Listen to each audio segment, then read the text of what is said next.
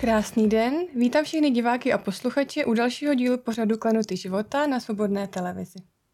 Mým dnešním hostem je Zdeňka Šíp-Staňková. Vítám vás tady. Dobrý den. Vy svým projektem Děti jsou taky lidi vlastně nastavujete takové zrcadlo společnosti v tom, jak se chováme k dětem. Eh, zda děti jsou eh, součástí našich běžných dní, nebo zda je jako rodiče na většinu dní někam odkládáme. A o tom bych dnes chtěla mluvit. O tom, eh, jak vlastně se jako společnost chováme směrem k dětem. Můžeme podle vás říct, že to, jak se společnost chová k dětem, je zásadním ukazatelem toho, jak je ta společnost vlastně zdravá, vědomá nebo vyspělá? Jo, to si myslím, že je moc hezká myšlenka a že to takhle jde eh, říct. No. Dokonce si myslím, že to je nějaký citát od někoho, hmm. který se docela často objevuje, ale teď si nespomínám, kdo to řekl, ale byl to nějaký velký myslitel. Hmm. a myslím si, že je to dost, eh, dost právě velký ukazatel toho, jak ta společnost je přesně zdravá. No. Hmm. A uh, vnímáte třeba uh, v České republice, potažmo na Slovensku, nějaký specifika toho, uh, jak se chováme k dětem, co máme třeba i historicky zakotvenou v nás, třeba i na základě toho, co jsme tady v minulosti měli za režim a jak to tady fungovalo. Hmm. Vnímáte tam něco takového? Určitě vnímám velký rozdíly, nedokážu říct a samozřejmě nad tím taky přemýšlím, hmm. čím to je, kde se hmm. to jako vzalo. Hodně lidí říká, že, eh, nebo takhle, začnu spíš tím, že my hodně cestujeme a vždycky v těch zemích, které jsou na jich od nás, se cítím tak nějak jako volněji a tak nějak se mi líp dejchá s ohledem na život s dětma. Protože ty jižní státy, tak obecně ta mentalita tam je taková a ta kultura a společnost je taková, že ty emoce se prostě projevují, vyjadřují. Lidi jsou uh, emocionální, jsou hluční třeba často, takže nikdo neřeší, jestli dítě někde křičí, jestli projevuje nějaký emoce nebo ne. Uh, maximálně se vám dostane nějakého jako politování od těch uh, kolem jdoucích, nebo, uh, nebo se jako s účastí ptají toho dítěte, co vlastně se děje a tak. To, jsme měli jako běžnou zkušenost za mnoho měsíců. V celkem asi 8 měsíců jsme žili ve Španělsku třeba. A vždycky to bylo, vždycky to bylo takhle, že ty děti jsou mm, spíš jsou braný jako nějaká budoucnost, eh, což to tak však jako je, že? nějaká budoucnost prostě eh, té společnosti. A to nejdražší, co máme vlastně, to, to jako to nejlepší, co se nám jako podařilo vlastně v životě a tak, no.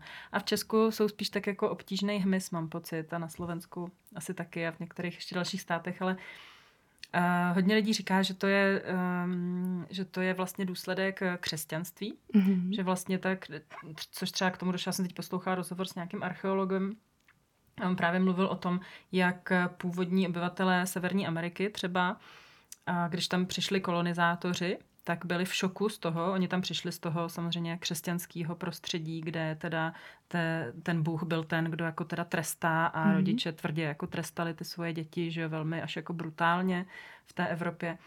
No, oni přišli do té Severní Ameriky mezi ty původní obyvatele a byli úplně v šoku, že oni netrestali vůbec fyzicky svoje děti a říkali jako, co tady necháte růst jak dříví v lese, jako co to jako má znamenat a to a vlastně postupně je teda zdecimovali samozřejmě, jako víme, k čemu došlo v, to, v, v, v období, eh, v tomhletom období. Hmm. No a, eh, ale na druhou stranu, třeba ty jižní státy, jako Španělsko, eh, Itálie, Portugalsko, oni jsou jako velmi hm, nábožensky zase založený, že jo? Hmm. takže hmm. tam si říkám, že to bude nějaká možná kombinace toho, že Česko teda a to, co máme jako za sebou, samozřejmě, ta komunistická minulost, což třeba takhle je i v Rusku. Rusko je taky hmm. velmi taková jako ruská výchova typická, je taky velmi taková jako tvrdá, nebo vůbec z té oblasti jako bývalého sovětského bloku. Tam jako ta výchova bývá taková jako tvrdá, což i to, to vládnutí vlastně té jedné strany bylo taky jako takový tvrdý, že jo? takže jestli je to prostě kombinace tady těch eh, všech faktorů, zároveň není pro nás přirozený vlastně dlouhodobě, nebo vlastně nevím, jo, jestli je přirozený nebo nepřirozený, ale prostě kulturně jako dlouhodobě nevyjadřujeme tolik emoce jako Češi nebo ve střední a severní Evropě, na druhou stranu zase to, to platí i pro severní Evropu třeba a tam vlastně ten přístup k dětem je zase jako jiný. Hmm. Takže si myslím, že to je prostě nějaká kombinace těch mnoha faktorů, který se takhle skombinovali do toho, že, že opravdu jako Češi jsou uh, obecně jako dost tvrdý těm dětem, ale i sami k sobě, což ale dává úplnou logiku a smysl, protože my jsme taky vyrůstali tak, že ty naši rodiče k nám byli prostě tvrdí, že jo? Hmm. Protože k ním zase byli tvrdí jako jejich rodiče a ta empatie a soucit se postupně ztrácí, zapomínáme, jaký to je být dětma, jak jsme se cítili jako děti, no a pak hold se stejně chováme i k dalším lidem, nejenom ve vztahu k dětem, ale i jako k sobě a potom k ostatním lidem. Ono to všechno pak se jako spolu souvisí. A souvisí to možná právě i s traumatem, protože to je taky oblast, které se věnujete. Um, myslíte, že spousta problémů dnešní společnosti vychází z traumatu? Můžeme třeba říct, že uh, jsme společnost plná zraněných dětí v dospělých tělech? No to přesně používám, tenhle ten obrat velmi hmm. často a myslím si, že je to dost přesný pojmenování. Já dost souzním v oblasti traumatu s tím, co říkají odborníci jako Bessel van der Kolk, Peter Levin, Gábor Maté a další a další. A třeba jeden z nich, a já bohužel si nepamatuju který, ale myslím, že to byl Gábor Maté nebo Bessel van der Kolk, to je jedno. Ale oni říkají, že vlastně uh, spíš než jako říct, že někdo má trauma a někdo nemá, tak spíš je to o tom, že to je nějaký spektrum, na kterým všichni se někde nacházíme. A někdo prostě má to trauma menší, protože se narodil s jinou genetickou výbavou, která vlastně ho buď jako, buď to, buď to vlastně jako nebo ono to je tak jako, záleží na tolika faktorech mm-hmm. vlastně, jak ten, co se tomu dítěti děje v tom dětství, jaký všechny faktory na něj působí, jako je to tak strašně komplexní a složitá věc, že vlastně je velmi těžký až nemožný určit, co přesně bylo jako nejhorší a jak to na koho působí. Ale jsme každý prostě na tom spektru jako někde v, v kontextu právě strašně moc věcí, co nás působí, ale i té genetiky, protože zase uh, myslím, že i v odborný, u odborné veřejnosti už je schoda na tom, že uh, my se ty naše geny, uh, který dostaneme prostě půlku od maminky, půlku od tatínka, tak uh, my sice takhle jako máme ten genet, genetický, ta genetická informace úplně ta mm, původní jako je neměná samozřejmě, ale pak máme celou velkou oblast epigenetiky, kde vlastně ještě nevíme ani, jak to funguje. Vůbec teprve ten výzkum se jako začíná rozbíhat, ale co víme je, že neexistuje gen žádný třeba, pro, který by určoval, že člověku se rozvine nějaká duševní choroba. Co, všechno, co nazýváme duševníma chorobama nebo onemocněníma nebo poruchama, to jsou všechno věci, které se diagnostikují na základě nějakých příznaků. Tam není nic v tom těle, a neexistuje lékař, který by vám ukázal tady prostě tenhle ten gen a ten říká ani ADHD, jo, věci jako mm-hmm. tohohle toho mm-hmm. typu.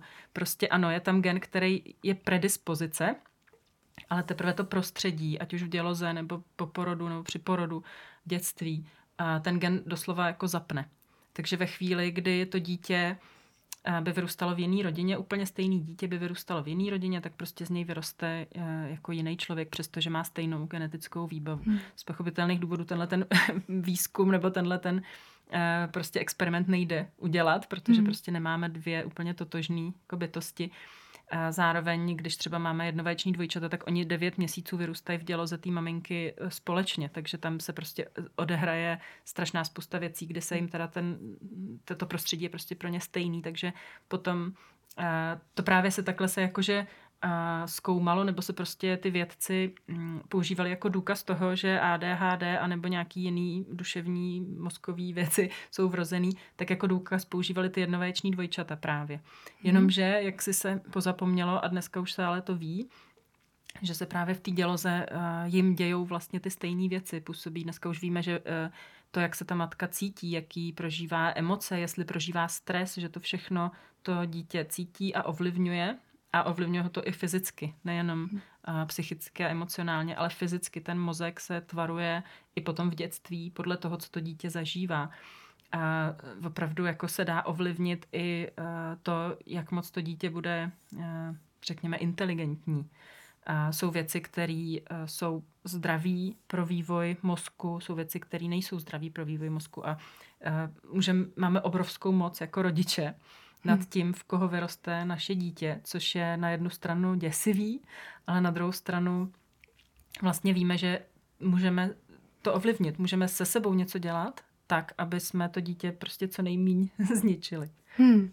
To je vlastně krásný, že uh, to láskyplný a bezpečný prostředí je mnohem, mnohem víc důležitější než nějaký ty geny a jo. něco, co si ten člověk vlastně sebou nese.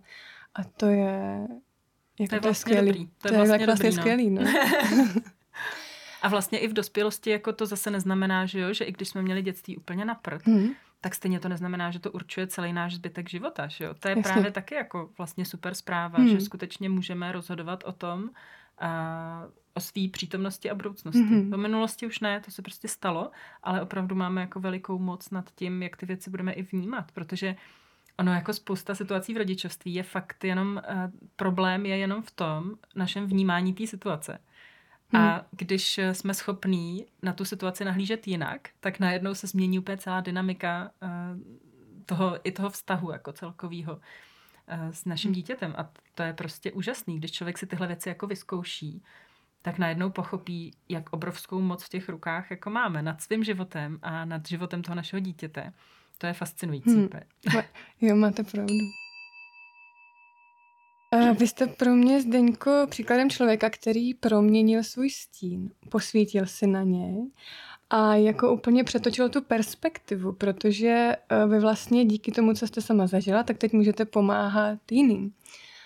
A vy se netajíte tím, e, že máte posttraumatickou stresovou poruchu.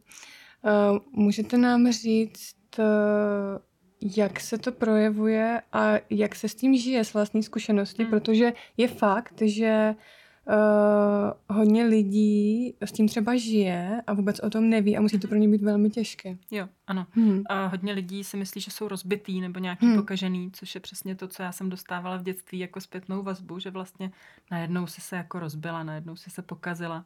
Hmm. No, velmi jednoduše eh, život s posttraumatickým stresovým syndromem, který eh, může následovat po nějaký jako zásadní události jednorázový, což je takový to jednorázový trauma, který si většina z nás představí, nějaká autonehoda nebo znásilnění nebo prostě hmm. něco jako jednorázového, velkého ale stejně tak se může vyvinout, tomu se pak říká komplexní posttraumatický stresový syndrom, se může vyvinout z vývojového traumatu, což je něco, co probíhá po dlouhou dobu hmm. a tak nějak konzistentně a zároveň to můžou být velmi jako drobný, malý věci, které z, tý, z pohledu té no, běžné společnosti uh, jsou jako norma. Jasně. Což hmm. je právě uh, to, že nebereme ty děti vážně, Hmm. Že zlehčujeme nebo popíráme nebo zesměšňujeme jejich prožívání. Hmm když dítě si rozbije koleno a brečí, tak mu říkáme, co řveš, nic se nestalo. No ono se stalo, kdyby se nestalo, jako to dítě nebrečelo, že hmm. Dítě brečí z nějakého důvodu a nějak to vnímá ty situace. A těch eh, situací jsou miliony denně. Hmm.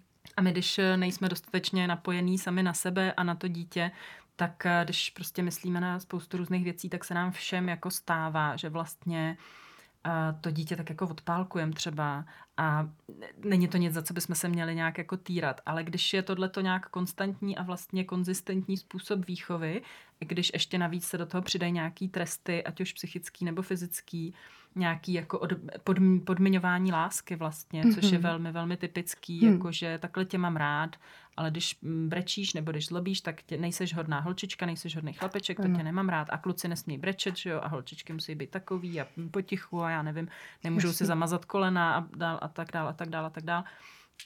A tohle jako silně formuje osobnost toho dítěte samozřejmě tomu dítěti se ukládají postupně mm, všechny tyhle ty věci v těle, protože to tělo si pamatuje úplně všechno. My to nemáme ve vědomí paměti, některý lidi si nepamatují velký úseky svého dětství. Typicky u dětí, který, nebo u lidí, kteří byli v dětství sexuálně zneužívaný, tak až 40% lidí má nulový vzpomínky na to, jakože hmm. nula prostě ta, kolikrát je to proto, že to bylo tak silný, tak uh, přehlcující, že prostě ten mozek a ten organismus, aby vlastně přežil vůbec, aby hmm. to dítě se jako nezbláznilo z toho, tak to prostě uh, zakutalo, Vytěsni. vytěsnilo hmm. tak hmm. jako hluboko. Děti často popisují, nebo lidi často popisují uh, disociaci, že vlastně se v tu dobu, když si to pamatujou, anebo když si na to pak vzpomenou, že v tu dobu vlastně jako se viděli úplně jako z vejšky, že vlastně úplně se oddělili jako od toho svého těla. Hmm. No a a tohle to všecko způsobí, že nervový systém toho dítěte se nemá šanci vyvíjet zdravě. Hmm. Nemá šanci se vyvíjet zdravá regulace emocí. To znamená, že ty lidi buď jsou v dospělosti výbušný nebo naopak neprojevují vůbec emoce třeba. Co je typický je ten Eh, hyper, vlastně hyperfunkční amygdala. Jakoby. Mhm. Amygdala je součást našeho mozku, velmi stará, takový ten plazí mozek, mm. který ovládá to naše přežití. Že? A takový ty mhm. naprosto základní funkce, jako útok, útěk, ano. zamrznutí a tak dál. Pak máme ten neokortex, který je nejnovější část mozku, která z nás vlastně jakoby dělá lidi, to, to že ho máme tak, tak moc vyvinutý, vyvinutější než prostě jiný uh, savci. No a ten se vlastně vypíná v tu chvíli, když tu vládu převezme amygdala a ona reaguje i na, uh, vlastně pro nás je všechno jako nebezpečný.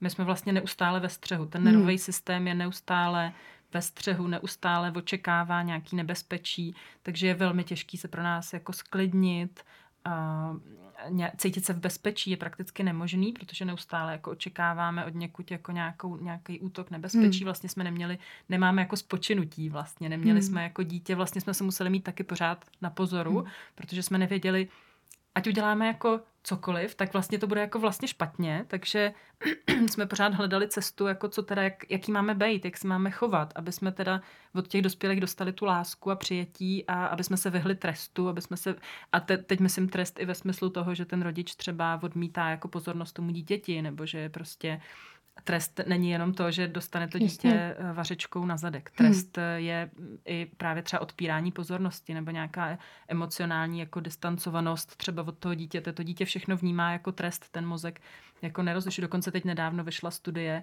že když na dítě křičíme, takže na mozek to působí vlastně stejně jako sexuální zneužívání třeba, nebo hmm. jako tvrdý bytí ten mozek to prostě nedokáže rozlišit. Jako dějou se tam stejné věci. Když se zobrazíme ten mozek na nějakém zobrazovacím zařízení mozku, tak to, to vidíme prostě, co se tam jako děje. Hmm. No a typický je třeba, že, se, že jsme strašně lekaví. Že fakt ty jako sebe menší nějaký, kdyby tady někdo spadnul za mnou, uh, nevím, knížka z poličky, hmm. tak já nadskočím prostě a hrozně, hodně dlouho to ve mně doznívá, ten úlek. To vždycky si říkáme, jsme mužem, který, on se sice lekne, ale okamžitě je v pohodě. Jako když zjistí, že to nebezpečí vlastně není, ne, není reálný, hmm. tak jako pohoda. Ta okamžitě amygdala se vypne, neokortex se zapne, pohoda.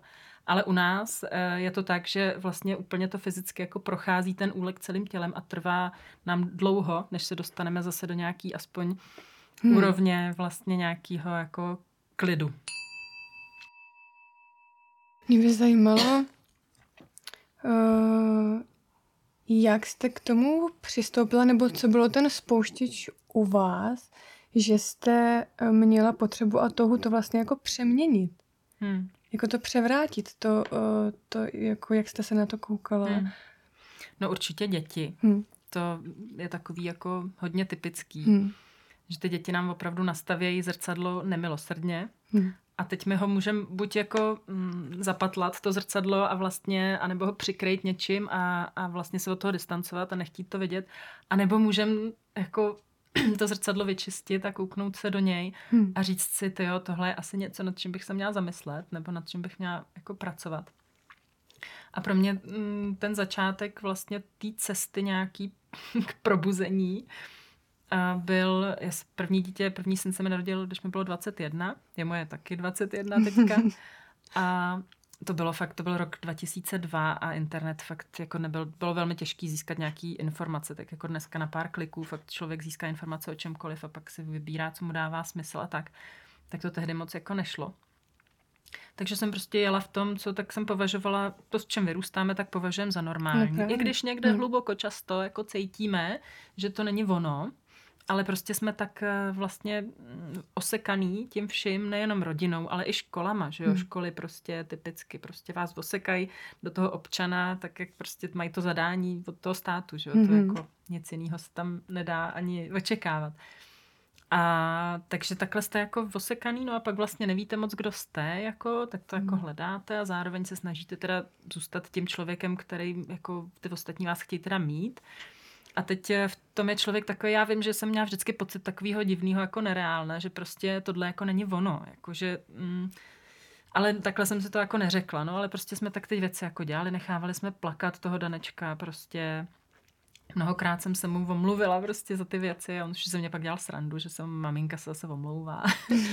a A dělali jsme spoustu věcí, které dneska bych už nikdy neudělala. Hmm. Ale prostě jsme nevěděli. No, zase nemá smysl se za to hmm. nějak týrat, protože to ničemu nepomůže. To je prostě minulost a my můžeme měnit tu přítomnost a budoucnost, ale tu minulost hold s tím už nic jako neuděláme. No ale on právě, Daneček byl takový takový geniální dítě. On v roce a půl uh, znal písmenka, protože jsme měli nějaký pěnový pucle a jeho to bavilo, jak prostě říká, tohle A, tak to prostě za chvíli znal písmenka a pak ve třech letech začal číst, jako z ničeho nic. A pak předčítal noviny prostě v rodině, normálně, jako ty malý písmenka a všechno. Nebo v metru čet stanice a vždycky nějaký lidi jako koukali a říkali, on to umí naspamět. A já jsem říkala, ne, on to čte. Jako, jako koukali. No a prostě byl takový, že nám pokládal otázky, na které jsme neznali odpověď a byl hrozně zvídavý a četli jsme, nesnášel pohádky, četli jsme encyklopedie před spaním a úplně hltal všechno, že jsme nakupovali encyklopedie. Hmm. A bylo to takový zajímavý. No a my jsme ho teda ve čtyřech letech dali do školky, on tam plakal, ale pak si zvyknul, no chudák, tak prostě my jsme netušili, že by tam jako nemusel chodit třeba, že? A já jsem hmm. v té době, já jsem chtěla chodit do práce, já jsem chtěla, mě bylo 24, 25 a chtěla jsem prostě nějak jako žít, ne? Jako. Hmm. A takže chodil do té školky. No a pak, když měl jít do školy, tak eh, jsme si říkali, co s ním jako budeme dělat. On už uměl číst, uměl psát, uměl počítat co tam hmm. jako bude dělat v té škole, tak jsme hledali, nebo nejdřív jsme šli do centra nadání při Menze, tam nám ho diagnostikovali, teda, že je mimořádně nadaný. V pedagogicko-psychologický poradně nám ho taky jako diagnostikovali, dostal nálepku, že je mimořádně nadaný dítě a že máme hledat školu, kde budou umět s ním pracovat. Tak jsme našli nějakou školu, která měla speciální jako plán pro mimořádně nadaný děti. No on tam pak chodil vlastně celých devět let jako na základku v centru Prahy ale uh, já jsem pozorovala, jak se z toho nadšeného dítěte stává fakt ten jako sběratel známek, jak říká Jana Nováčková, hmm. psycholožka. Že prostě jenom to dítě uh, zase uh, kouká, co ty dospělí od něj očekávají a pak se snaží naplnit jejich očekávání. A my třeba to byly takové momenty, jako kdy přišel za mnou, že se chce, jestli mu pomůžu se učit na nějakou zkoušku nebo teda písemku. Hmm. A já jsem otevřela tu učebnici a začala jsem tam něco číst. Říká, he, to je zaj- jako zajímavý. A on mi řekl, to ne, to mi nečti, to nebude v testu, to nechci vědět. A mě to přišlo jako hrozně líto, protože hmm. dřív jako ho ty věci zajímaly a teď vlastně jako řešil jenom to, co bude v té písemce. Hmm. A takhle tohle postupně se mi tak jako skládalo. A když mi bylo 28, tak se narodila druhá dcera. A tam postupně se mi začaly otvírat oči jako zase v dalších oblastech. Jako tam už eh, existoval Mimi Bazar a tam se začaly jako ke mně dostávat nějaké informace o nějaký respektující výchově nebo hmm. nějaký jako že, že vlastně by se to dalo jako dělat jinak. A já jsem postupně si říkala, ty to je ono, jako tohle je něco, co já cítím celou dobu, ale vlastně jsem nebyla dost silná, abych té svoji intuici naslouchala a abych to prostě dělala navzdory jako všemu. No a takže ta bylo to prostě takový postupný jako probouzení díky těm dětem a zároveň jsem pozorovala toho Dana, co v té škole teda se děje. On pak začal mít i takový psychosomatický projevy, jako že třeba v noci se zbudil s křikem a zvracel. A pak až mnoho, o mnoho let později jsem se dozvěděla, že se takhle projevuje dlouhodobý stres. Mm-hmm. No, ale tak on tam prostě pak už vlastně byl tak jako, on si tam našel kamarády a byl takový vždycky, on byl oblíbený, vždycky byl takový jako vlastně klidnej uh, chytrej a, a už si nedovedl pak představit, neměl ale žádný kroužky, byl takový jako citlivý a špatně se adaptoval na nový prostředí vždycky. Takže on si pak vůbec nedovedl představit, že by žil jinak, než chodit do té školy. Takže tam prostě chodil a vlastně chodil pak až do maturity jako do školy a teprve po maturitě já jsem vždycky tak jako doufala, že už teda jako s náma bude jako doma, protože vlastně jsem s ním eh, strávila hrozně málo času oproti té prostřední hmm. dceři, hmm. která naopak nikdy do školy nechodila. No a až teda po maturitě jako měl on pak, že jako půjde na tu vysokou, protože přece to všichni od něj očekávají, když je to geniální dítě ale naštěstí, nebo naštěstí, potom prostě zjistil, že vlastně uh, tam jako nechce. Takže jsem ráda, že si můžou tvořit vztah s tou nejmladší dcerou vlastně teďka. Já bych byla naopak, jak většinou ty matky jako tlačí ty děti, aby jako už začaly pracovat nebo něco a já naopak jako jsem ráda, když jsou co nejdíl se mnou, hmm. protože vím, že jakmile jako odlej, odejdou, tak už to bude jako navždycky a hmm. sice jo, jako se potom budeme výdat samozřejmě, ale nebude to stejný. A teď hmm. mám nejmladší čtyřletou dceru a ona, jako kdyby ten dan chodil někam do práce nebo do školy, jak se s ním jako výdá hrozně málo. A takhle hmm. si můžou fakt jako tvořit hezký vztah. A on s námi může cestovat různě a tak. No. no a teď vlastně ta, mm, s tou Lucinkou jsem postupně začala mm, měnit e, jako život. No, že jsem chtěla vlastně být s ní a chtěla jsem, aby ona měla možnost se mnou být tak dlouho, jak bude chtít a potřebovat. Takže jsem Začala, jsme tam zakládali mateřský centrum a občanský združení, pak jsem dělala lektorku, cvičení s miminkama, s dětma, prostě tak, jak ona rostla, tak jsem eh, vlastně dělala ty věci, jako abych je mohla dělat s ní. No a když jí byly tři roky, tak jsem si říkala, abych mohla jít učit do školky tak jsem, i když jsem neměla pedagogické vzdělání, tak prostě jsem šla do školky, tam jsme se s kamarádili s nově zvolenou ředitelkou a dva roky vlastně jsme se tam snažili spolu dělat ve státní jednotřídce takovou jako svobodnou respektující školku. Dopadlo to vlastně blbě, protože hmm. většina rodičů jako byla proti nám, zřizovatel, což byla obec, byla proti nám, prostě chodili stížnosti, že děti nechodí ve dvojstupu venku, že, nes, že že doma diskutují s, s rodičema. Fakt to byla stížnost, jako že přišli, že jako, co je to tady učíte prostě, s náma jako nebudou diskutovat doma. a oni jako chodí s tím, že ve školce nemusí sedět u jídla, než všichni dojedí, nebo u stolu, než jako všichni dojedí. A my jsme jako říkali, no víte, my si myslíme, že takhle je to jako správně. Jsme se snažili to vysvětlovat celý dva roky, že jako si nemyslím, že je dobrý jako držet to dítě prostě. Nebo že si nemyslím, že je dobrý nutit to dítě, aby ochutnalo jídlo, který jako nechce. Hmm.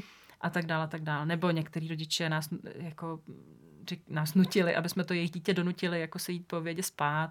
Jiný zase nás nutili, ať ho nenecháme usnout, přestože to dítě třeba chtělo spát, ale oni zase ho nemůžou večer dostat do postele. A vlastně tam bylo tolik jako hmm. různých, eh, já mám pocit, že jsem se stárla o 10 let jako hmm. za ty dva roky. To, se to bylo hrozně náročný. A do toho těch 28 dětí, půl dne na ně jste sama, protože státní školka. A každý to dítě má nějaký jiný potřeby, každý pochází hmm. z jiného prostředí to prostě buď se jako zblázníte, anebo se z vás teda stane nějaká furie megera, která tam je seřve, protože hmm. uh, jinak jako to nejde. Hmm. jako je to velmi, velmi hmm. těžký, náročný, složitý. No ale ta Lucenka tam chodila se mnou, teda celý ty dva roky, takže byla jako saturovaná, nějaká moše, byla spokojená. No ale po těch dvou letech vlastně postupně s tou ředitelkou, která měla stejně starého syna, tak ten je taky do dneška na domácím vzdělávání, jsme došli k tomu, že vlastně nechcem nutit eh, chodit do školy, když nebudou chtít. No a takže prostě nenastoupili do školy a vlastně nikdy od té doby ještě nenastoupili do školy. A dělali jsme různé jiné věci. Měli jsme takovou jako skupinu, říkali jsme střídavka, tomu, že jsme si ty děti střídali v rodinách, jakože jeden den v týdnu nebo dva dny v týdnu potom s přespáním.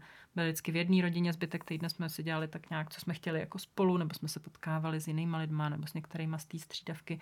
A tohle nám fungovalo sedm let vlastně. Hmm. A takhle jsme si tak jako žili takový celoživotní prázdniny, no a vlastně v tom pokračujeme dál a postupně jsem, eh, vlastně to prvotní, co mě přišlo blbý, byla ta škola, to školství. Hmm. A tam jsem jako cítila obrovskou nesvobodu, obrovský, obrovskou frustraci, obrovskou bezmoc, a obrovskou nespravedlnost a strašně celý, jako, že je to blbě, což si teda myslím do dneška ale zároveň jsem pak ještě se ke mně dostaly informace o traumatu a postupně jsem pochopila, že ani to dětství jako doma v rodině jsem neměla ideální ani zdaleka. Hmm. No a takhle právě postupně jsem od toho školství přešla jako k celkově k životu s dětma a k, k tomu, jak to dětství ovlivňuje to, kým jsme v dospělosti. A když se narodila nejmladší dcera před čtyřmi lety, tak jsem začala psát ten svůj, nejdřív to byl blog, děti jsou taky lidi, a teďka už je to takový velký projekt, kdy hmm. můj muž se zapojil, pracuje na tom vlastně full time, jako jsem a e, vznikla vlastně knížka, možná se na to ještě chcete hmm. ptát hmm. na tyhle K tomu věci. mám právě otázku. Ten váš projekt vlastně začal tím, že lidi posílali příběhy. To už bylo, on začal jako dřív, no. Mm-hmm. On a začal... v nějaký fázi lidi začali ano. posílat příběhy. On začal tím, že jsem prostě si psala uh, nějaký články, um, věci, které mě připadaly důležitý. Hmm. A to vlastně tak jako doteď, jako že ten, to je takový můj deník, jako vlastně hmm. i ty videa, které točím, to jsou všechno věci, které si já sama řeším a já si vlastně pro sebe připomínám, jak bych to chtěla mít s těma dětma a jak bych, uh, co je pro mě důležité. Hmm. A ono to dává smysl i dalším lidem, tak to je jako super, no. Hmm. A přesně v jedné fázi, když hmm. o Vánocích asi před dvěma a půl nebo kolik už tři roky možná to budou, nebo dva, jsem se na štědrý den zeptala těch svých sledujících a na nějaký hlášky, který jim říkají, říká to okolí, když uh, chtějí vychovávat děti s respektem a s úctou. A co takový ty typický, jako že ho budeš kojit do svatby prostě a spát s tebou v posteli bude jako do 20 a takový. Hmm. No a oni postupně ty lidi mi ale začali posílat uh, příběhy ze svého dětství, hmm. co zažívali jako děti, jak to prožívali, jak je to ovlivňuje do dospělosti jakým způsobem, co se k ním chovali dospělí v tom jejich dětství a teď tam začalo prostě obrovská lavina se strhla, byly jich tisíce a tisíce Teďka jich je asi 9 tisíc jako nazbíraných, uložených u mě na Instagramu ve stories a na webu. A postupně se tam objevovaly fakt jako šílené věci. Hmm. A spousta z toho bylo jako hrozný. Jakože to člověk si řekne, že jasně, to je příšerný. Ale spousta eh, těch eh, zpráv bylo jako, že vlastně tam ty lidi popisovali věci, které opravdu ta společnost považuje za normální, ale oni popisovali, co to s nima dělalo, mm-hmm. když byli děti a co, jak, co to s nima udělalo do dospělosti. A jak to formuje tu jejich dospělost a jak to formuje jejich rodičovství. Že jo? A co vlastně, mm. jak o tom teďka přemýšlejí a jak kolik úsilí musí vynaložit na to, aby se nechovali teda stejně a e, zároveň se tam, pak tam byly jako různé kategorie, úplně se to hmm. jako vykrystalizovalo, že tam byly prostě e, traumata z nemocnic, třeba to, že dítě zůstane samo v té nemocnici, to je obrovský jako téma, že jo. Mhm, Samozřejmě traumata Určitě. ze škol, to je v podstatě podobná situace. To dítě je tam samo a nemá tam vůbec žádnou moc nad tím, co se tam děje. Že? V té nemocnici samozřejmě je to ještě jde o zdraví, o život, tak je to ještě o level jako asi možná horší, ale těžko to jako posuzovat. Že? To, jak to dítě to prožívá, stejně dokáže zhodnotit jenom to dítě samo, ale často ještě až v dospělosti, protože to dítě ani nemá jako dostatečně vyvinutý mozek na to a nemá dost zkušeností na to, aby vůbec jako dokázalo říct tohle jako blbě. Ono jako ví, že se cítí špatně, ale to tělo prostě má nějaký zá, zá, sebezáchovný mechanismy a nějak se jako adaptuje na tu situaci, protože vlastně co může dělat jinýho, že? Hmm. No ale pak to bohužel vede mm, ke spoustě věcem, který jako v tu chvíli je to jako zachrání to dítě, ale zachrání ho to na té nej, nejnižší úrovni, jakože přežije. Hmm ale vypne to spoustu těch dalších věcí, které jsou jako nad tím právě. No mě na tom sdílení, který vy vlastně děláte, nebo ti lidi skrze vás vlastně dělají, mi přijde na tom vlastně skvělý, že uh, my si mnohdy ani neuvědomujeme, že něco v našem dětství bylo špatně, protože pokud se to neustále opakuje, tak nám to začne připadat normální a nic jiného vlastně neznáme. Mm-hmm. A potom, uh, jako co je vlastně normální dětství, že jo? Hmm. A pak právě, že ani uh, nějaký naše potíže v dospělosti si nevztahujeme na to, hmm. co se nám stalo v dětství a tak dále. A už jsme taky zmínili, že naše děti u nás často spouštějí právě ty naše zranění z dětství. Jak eh, k tomu přistupovat, abychom si pak to na ty děti nevylívali, protože to bývá častý. Eh, je tam důležitý třeba si to pojmenovat, jako to trauma, vědět, jako co to bylo. Hmm. Um, ono to někdy, někdy na to ani nemusíme jako přijít, hmm. jako to je právě trošku taková jako past, že hmm. my když se budeme hnát za tím, že musíme najít to, co je to naše trauma a teď si to jako pojmenovat a vyřešit, ono se může stát, že to jako nenajdem hmm. konkrétně. Hmm. Takže se pak můžeme prostě zase mm, týrat tím, že vlastně to jako nejsme schopní najít ale myslím si, že nejdůležitější fakt je uh, vlastně být nějak vědomý uh, člověk, jako postupně, což je hrozný knedlík, jako velký, že jo? Jako, mm. a my když si řekneme, jak to vlastně chcem a jaký, jaký máme stav, že jo? jak prostě co všechno tam máme naskládaný v tom organismu, tak se to může zdát jako úplně strašlivý, obrovský balvan, který nej, nejsme schopní jako mm, utlačit nebo překročit. Takže je skvělé si to rozdělit jako na nějaký malinký kousky. Což třeba mě napadlo, že uděláme takové karty, kdy vlastně ty jsou teďka jsou, teprve budou ve výrobě, ale už doufám, že budou brzo v prodeji, kdy vlastně to je přesně to, co jako potřebujeme si vytáhnout jednu kartu a pracovat na té jedné konkrétní věci třeba. Fakt si jenom celý den všímat uh, jedný, um, já nevím, uh, třeba toho, uh, jak reaguju, když to moje dítě se vsteká a vyloženě mm-hmm. se zaměřit jenom na tu jako jednu konkrétní věc, protože to, to je něco, co to říkají vědci, ne? že když řeší nějaký obrovský problém, tak když ho vidějí takhle obrovský, tak tam jako nevíte co, ale když se to rozdělíme prostě na malý kousíčky a soustředíme se jenom na ten malý kousek, tak postupně nám to nějak tu cestu jako ukáže a vytvoří. Takže si myslím, že je hrozně důležitý uh, nějak si zvědomovat jako to, že teďka uh, cítím nějakou emoci, a že ta emoce je moje a to dítě ji sice spustilo, ale nemůže za ní a nepatří mu a není za ní žádným způsobem zodpovědný.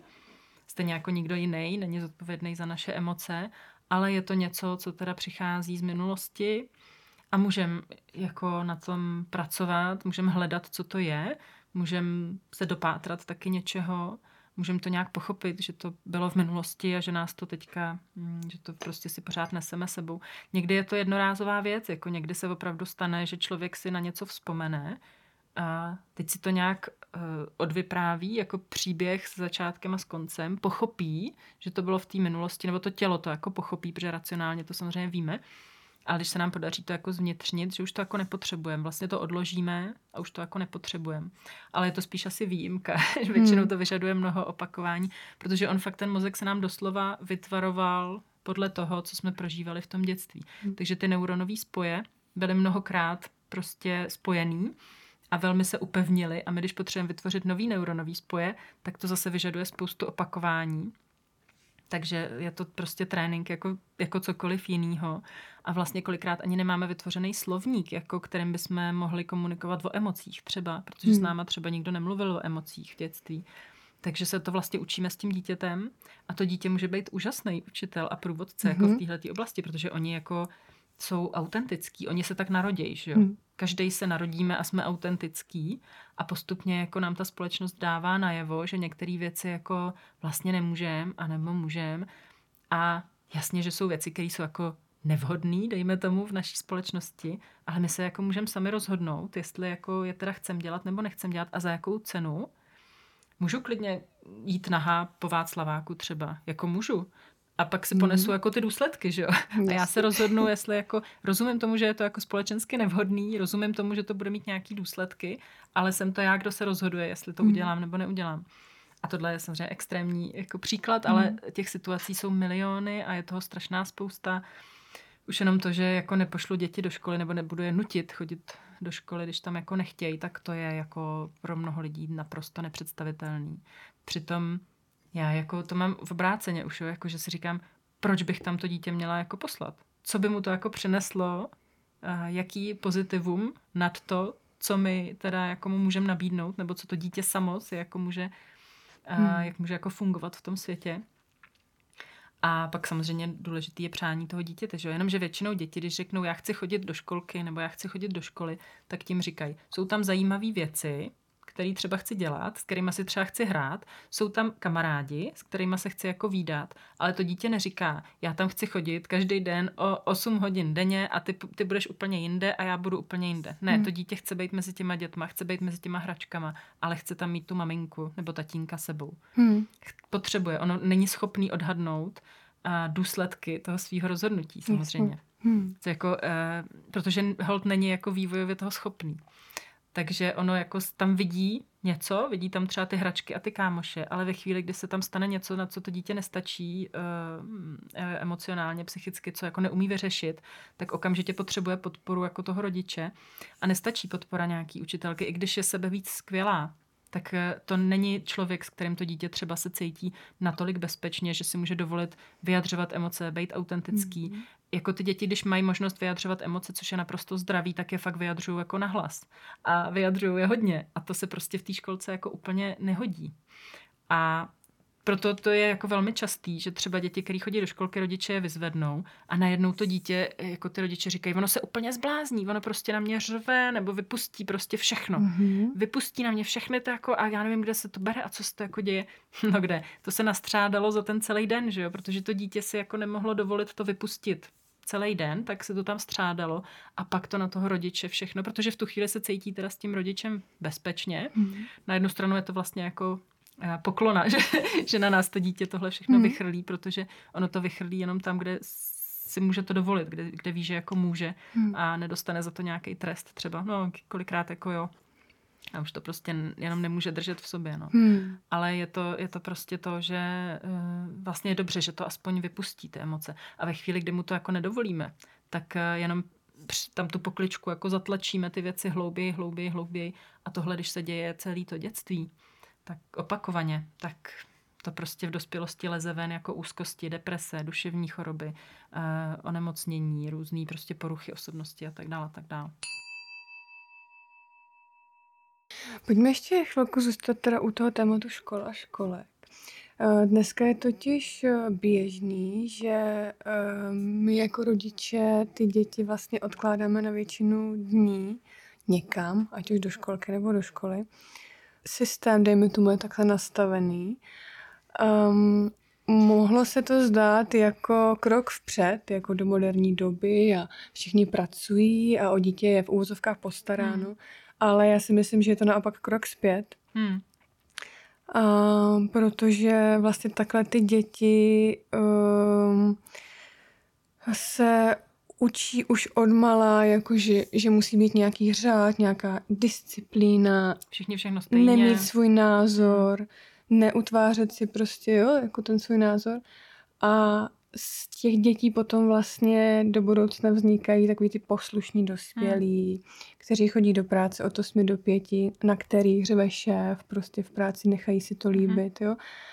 Um, má to prostě daleko sáhlý důsledky, pak vlastně i v tom jako dospělém životě. Jak tohle jo. vnímáte? Jo, úplně stejně. Hmm. No.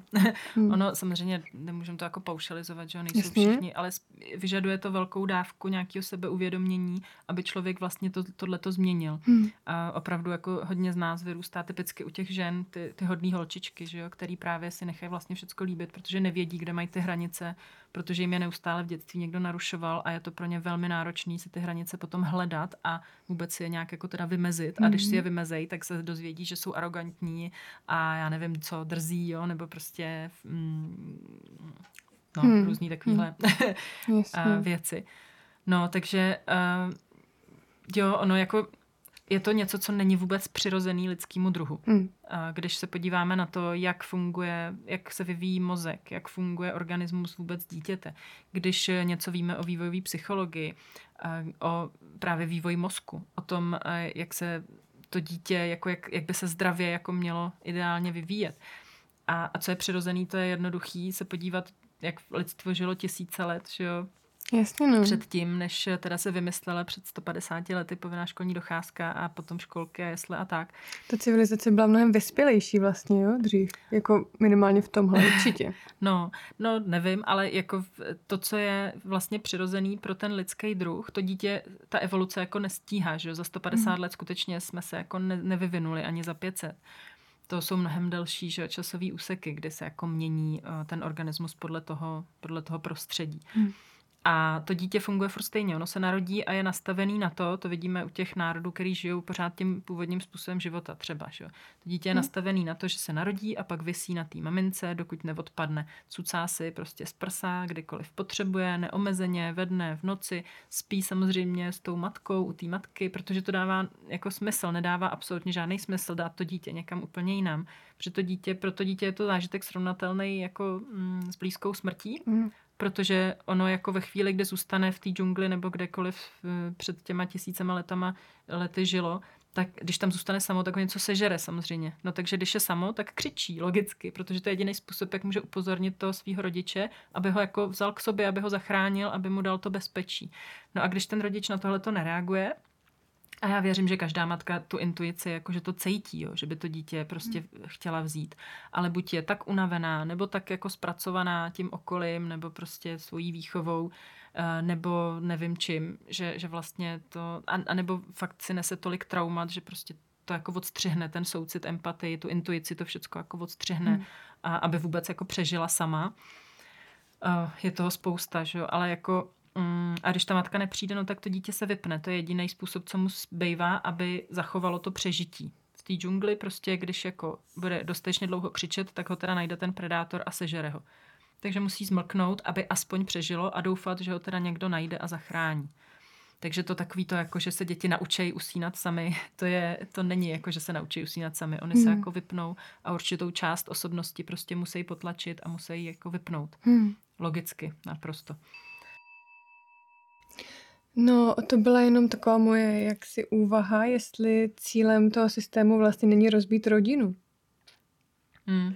No, jak můžeme o tom spekulovat, můžeme se o tom bavit, ale ten účel těch uh, vzdělávacích institucí, uh, proč vznikla povinná školní docházka, co můžeme podívat hmm. do historie, to není nic, co by jako nešlo normálně vygooglit, to jsou oficiální informace. Prostě tehdy bylo potřeba uh, mít poslušný vojáky a úředníky, který budou prostě poslouchat. A všechno vlastně tomu bylo přizpůsobené. Hmm. 45 minut, přestávka 45 minut, nenechat toho člověka zabřednout moc do něčeho, jako co by ho třeba i mohlo zajímat, ale pak ho zase hmm. přesunout někam jinam, aby vlastně skutečně jako aby prostě poslouchal. No. Hmm. A uh, i ta věková segregace, prostě všechny ty věci byly navržené jako tak, uh, aby se prostě vytvořili jako poslušní uh, lidi, kteří vlastně nejsou individuality. Hmm. A ty školky a jesle, no ty vznikly proto, že prostě se průmyslová revoluce, že jo, a matky musely vlastně, pojďme jako tvořit lepší společnost a do práce mm. a emancipace a tak.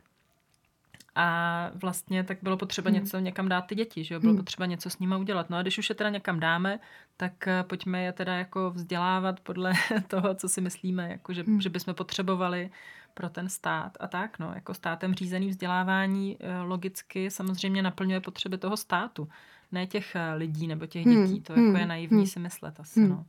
No, nejsme už dneska trošku dál, než aby jsme pořád jeli podle tohohle systému prostě z dob, kdy vznikla povinná školní docházka. No já si právě myslím, že jo.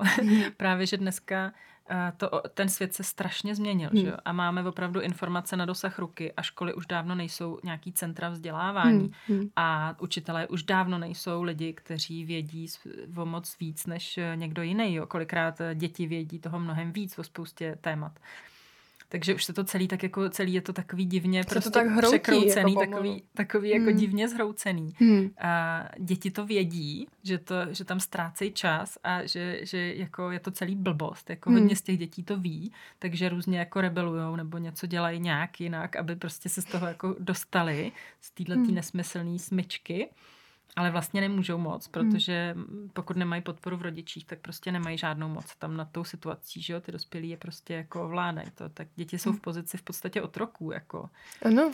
V podstatě jo, no. Taková poslední skupina obyvatel, která uh, je opravdu těžce diskriminovaná. Hmm. A oni nemají ten hlas jako politický třeba, takže tak jako dospělí, hm, nevím, ženy, dospělí lidi jiný barvy pleti, nebo někdo, hm, kdo vlastně je prostě dospělej a chce prosadit aby ta jeho odlišnost byla respektovaná, tak může jako jít do té politiky nebo může něco jako dělat, může vymyslet nějaký iniciativy, kde si co si. Ale ty děti prostě tím, že jsou fakt jako oslabený, v oslabený pozici, hmm. prostě nemají tolik zkušeností, nemají dostatečně vyvinutý mozek, aby některý jo, jo, zase jako se nechci dělat, hmm. ale prostě nemají tenhle ten hlas, jako ty dospělí je berou, jako že no jo, to jsou nějaký prostě keci, co si tady jako vymýšlejí, to vlastně neberou vážně. Hmm. Neberou je prostě vážně, protože mm, ne, nedokážou ty děti nedokážou jako komunikovat na úrovni, aby ty dospělí a je teda vážně jako brali. No. A já zase vůbec netvrdím, že bychom se měli jako vracet do džungle nebo prostě hmm. se odstěhovat všichni a nepoužívat elektřinu a tak dále a, a technologie. Vůbec to jako není potřeba. Ale podle mě je dobrý porozumět tomu, jak funguje organismus toho dítěte, jak funguje vůbec člověk jako takovej, jak funguje psychika, jak fungují emoce a vlastně dát tomu, co to dítě jako potřebuje ve skutečnosti pro zdravý vývoj. A e, tohle to jako když e, si uvědomujeme, když chápeme ty souvislosti, tak pak můžeme tvořit si pro sebe ten život, který nám dává smysl. Můžeme si tvořit, jasně je to těžší, my nemáme tu celou vesnici, že jo, která se jako kdyby podílí na, na, mm. na růstu, na vývoji, výchově toho dítěte, kdy právě to dítě pak odpadne od té maminky a leze si tam po té vesnici a nasává vlastně to, co v té kultuře a společnosti je normální a co tam jako se dělá, hraje si s, s věcma, který ta kultura používá, že jo a potkává se s mladšíma, staršíma dětma, s babičkama, sousedama, příbuznýma. Prostě takhle tam jako vrůstá vlastně do toho světa, do té vesnice, dozvídá se, co je jedlý, co je jedovatý, co prostě je dobrý, co je špatný, co se jako tak jako může, nemůže.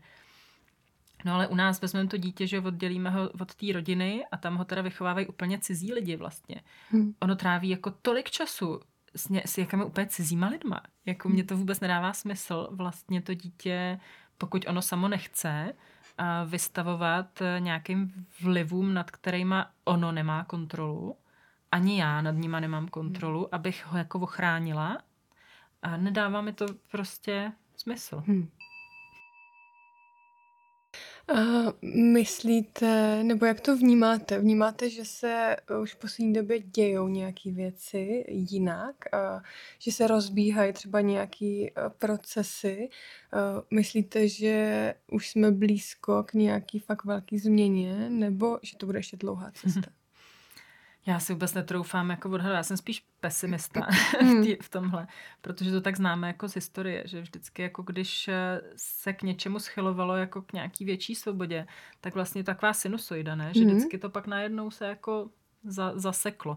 Jako třeba za první republiky tady v Česku začalo vznikat spousta, nebo spousta, nevím, ale začaly vznikat svobodné školy, jako mm-hmm. místa, kde vlastně nebylo nic povinný, tak jak fungují svobodné školy teďka, že prostě to dítě tam, je to taková komunita vlastně, kam to dítě jako chodí a dělá si tam, co chce a v podstatě si tam jenom jako žije. Může využít nabídky nějakých kurzů nebo nějakých lektorů, když ho něco jako zajímá, nebo se chce připravit na nějaký přijímačky ale nic tam není povinný, jako že by prostě ně, tam, nic tam není povinný. No a to za první republiky v Čechách jako začalo vznikat. Hmm. Ale pak přišla válka. No.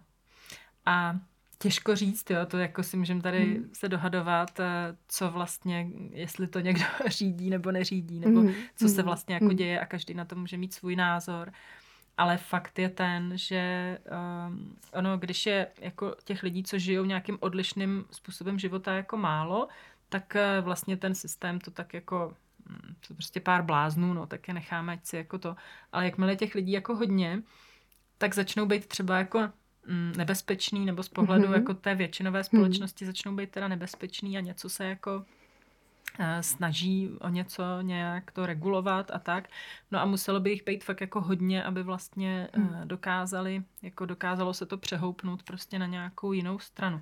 Na druhou stranu dneska díky technologiím uh, fakt máme jako, um, dají se, jsou v podstatě jako neovladatelný, že jo? Jako když člověk chce, tak skutečně skrz ty technologie může šířit informace opravdu jakýkoliv ne třeba na těch jako mainstreamových médiích, dejme mm-hmm. tomu, ale prostě dá se to jako, že jo, eh, když člověk má ty znalosti, mm-hmm.